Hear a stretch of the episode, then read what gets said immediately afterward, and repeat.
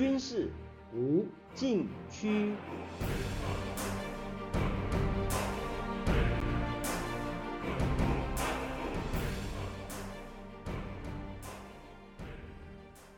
听众朋友们，大家好！您现在收听的是自由亚洲电台的军事无禁区栏目，我是栏目的主持人齐乐意。今天谈人工智能在解放军对台作战中的应用。彭博社上周报道，中国将人工智能用于战争的趋势，从美国硅谷到五角大厦拉起警报。谷歌前首席执行官施密特在国会听证会。强调这个问题的严重性。他领导进行的特别竞争研究计划本月发表报告指出，美国需要重新设计军队，应应这种威胁。斯密特在听证会上警告，除了关注中国军方和民间业者密切合作的军民融合计划，更应该考虑中国在国防人工智能方面的投资远远超过美国。虽然美国在人工智能和量子计算等关键领域略微领先几年，但是中国投入更多的人力从事战略人工智能领域的研究。美国国防部许多官员和国会议员认为，如果美国不迅速开发强大的人工智能武器，就有可能在未来与中国的潜在冲突中落败。这份报告其中一位作者向彭博社表明，撰写这份报告的目的是向国防部、国会和公众传达加快努力发展人工智能的紧迫性。据观察，中国的投资和发展重点涵盖多个关键领域，包括人工智能算法研究、大数据分析、机器学习、自动化和无人系统等。此外，中国还在军事应用中使用人工智能，发展智能导弹、自主无人机和自动化作战系统等。尽管美国略微领先几年，但是中国正在加大在人才培养、研发机构和实验室建设方面的投入，推动人工智能发展，并且将其应用于国防和军事领域。美国智库有研究分析指出，中国军方已经运用人工智能进行入侵台湾的兵棋推演，但是没有获得权威单位的证实。不过，从解放军报的一些评论、文章和军方公开著作中，约略看出人工智能在解放军模拟和兵推中可能的应用。首先是情境响定。人工智能有助于生成和模拟各种战场情境，包括地理环境、敌方部队的行为和响应等。基于大数据和机器学习技术，人工智能可以帮助解放军在模拟训练中创建更真实和多样化的战场情景，以接近实战化方式评估和研究对台作战的各种想定。第二是指挥与控制，人工智能在指挥决策和作战指挥中能提供辅助和支持。通过数据分析和模式识别，人工智能可以帮助指挥员更好理解战场态势，预测敌方意图，为制定决策提供支持。此外，人工智能还可以协助指挥员进行战场态势感知和决策优化。提高指挥效率和作战效果。不过，也应该看到，人工智能虽然可以辅助指挥和决策过程，但是在实际情况中，指挥员的经验和判断依然重要。解放军的著作多次提到，人工智能虽然可以处理海量数据和模拟情境，但是在高度复杂和动态的战场环境中，可能面临不确定性和意外情况。因此，指挥员的灵活性、判断力和快速反应能力变得至关重要，而这些是人类决策所独有的优势。说到底，指挥员的经验、直觉和决策能力是确保成功的关键。毛泽东曾说：“武器是战争的重要因素，但不是决定因素。决定的因素是人，不是物。这句话深刻烙印在解放军的脑海，成为牢不可破的信念。第三是梳理对台作战方案，人工智能可以用于分析和评估各种对台作战方案的效果和可行性，通过模拟和模型推演，协助指挥员更好地理解不同方案的优势、弱点和潜在结果，进而优化和完善作战方案。人工智能也有助于推动一体化联合作战的组织与实施、生成，并且更新适用于未来战争形态所需要的作战条令。下面休息一下，马上回来。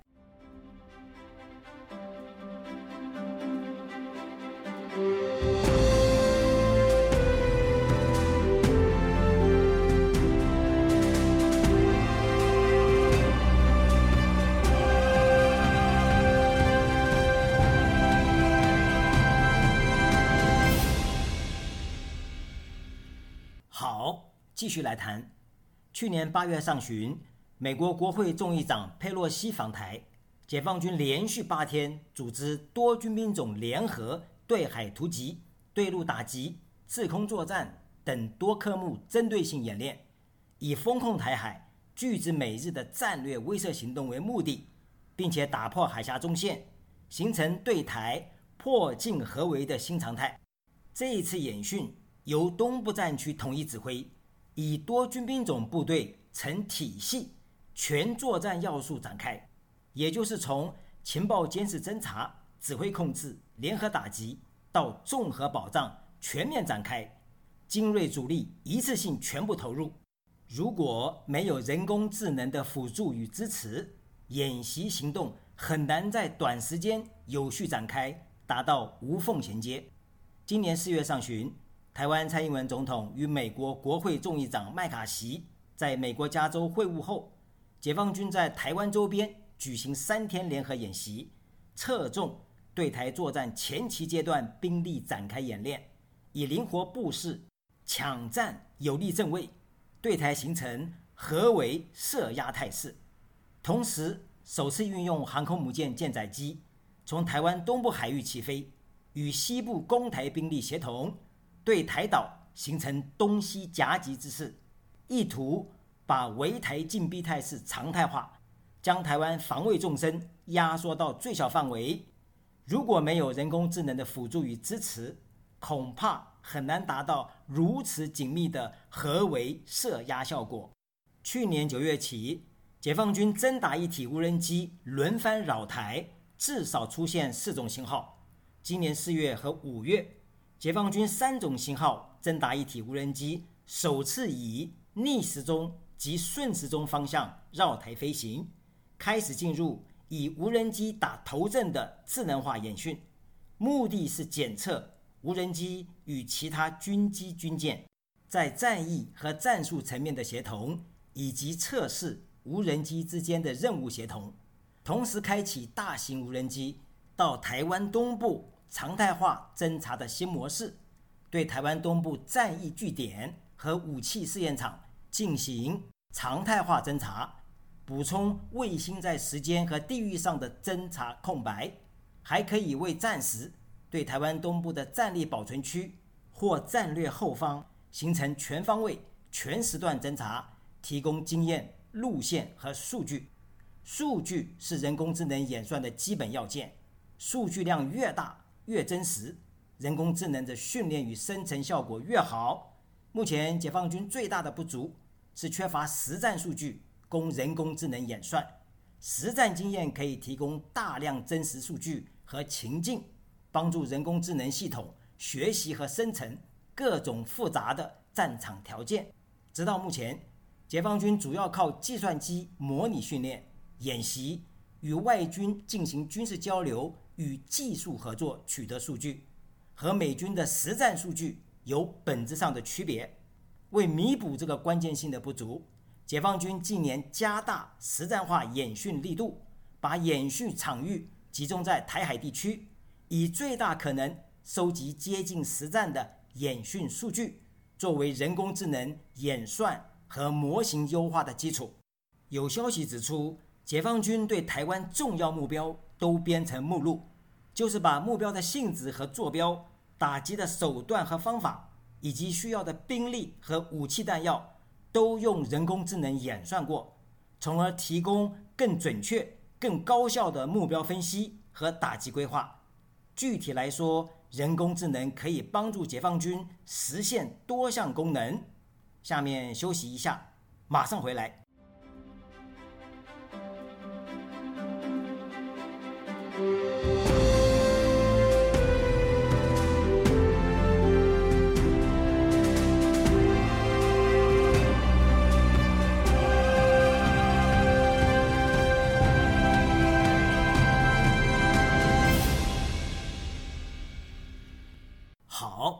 继续来谈。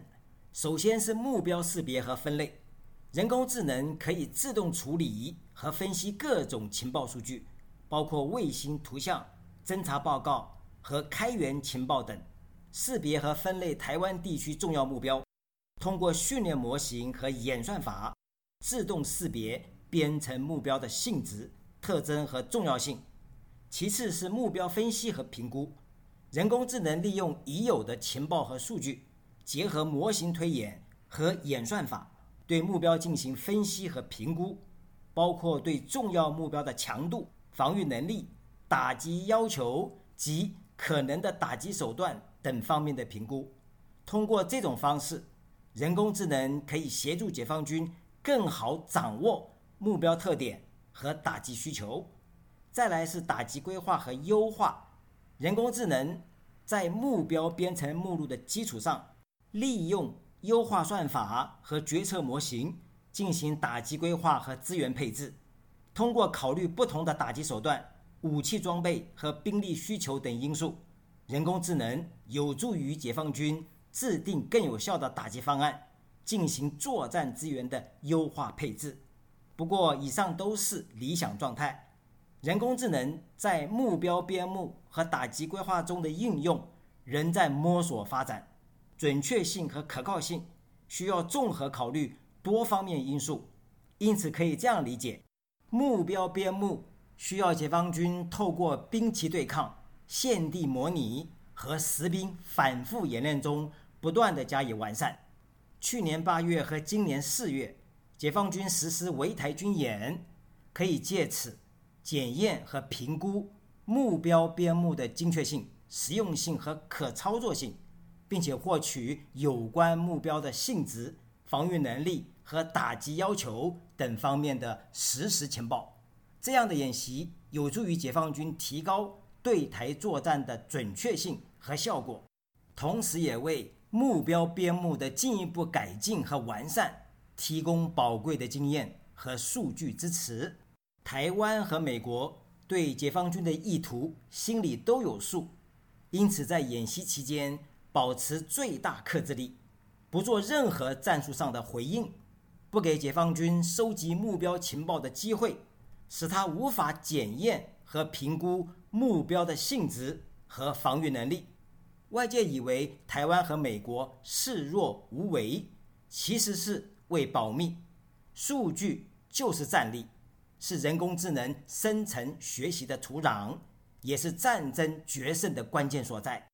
人工智能潜力无穷，但也应该看到，人工智能技术应用在军事领域仍处于初期发展阶段。对于复杂的作战环境和决策过程，仍有许多挑战有待克服，包括应用人工智能技术时，必须保证演算法的准确性。数据的可靠性，并且结合人员的专业素养进行综合性的判断和决策。从这个角度看，解放军已经迈开步伐，有巨大的发展潜力。否则，美国不会拉起警报，全力应对中国带来的挑战。听众朋友们，您现在收听的是自由亚洲电台的军事无禁区栏目，我是栏目的主持人齐乐意，谢谢大家收听。下次再会。